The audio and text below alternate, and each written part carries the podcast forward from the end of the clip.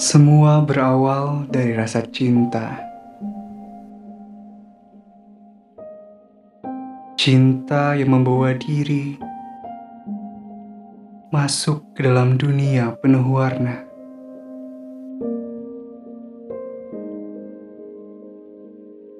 Putih, merah muda, hijau, biru, dan ada pula abu-abu serta hitam kelap.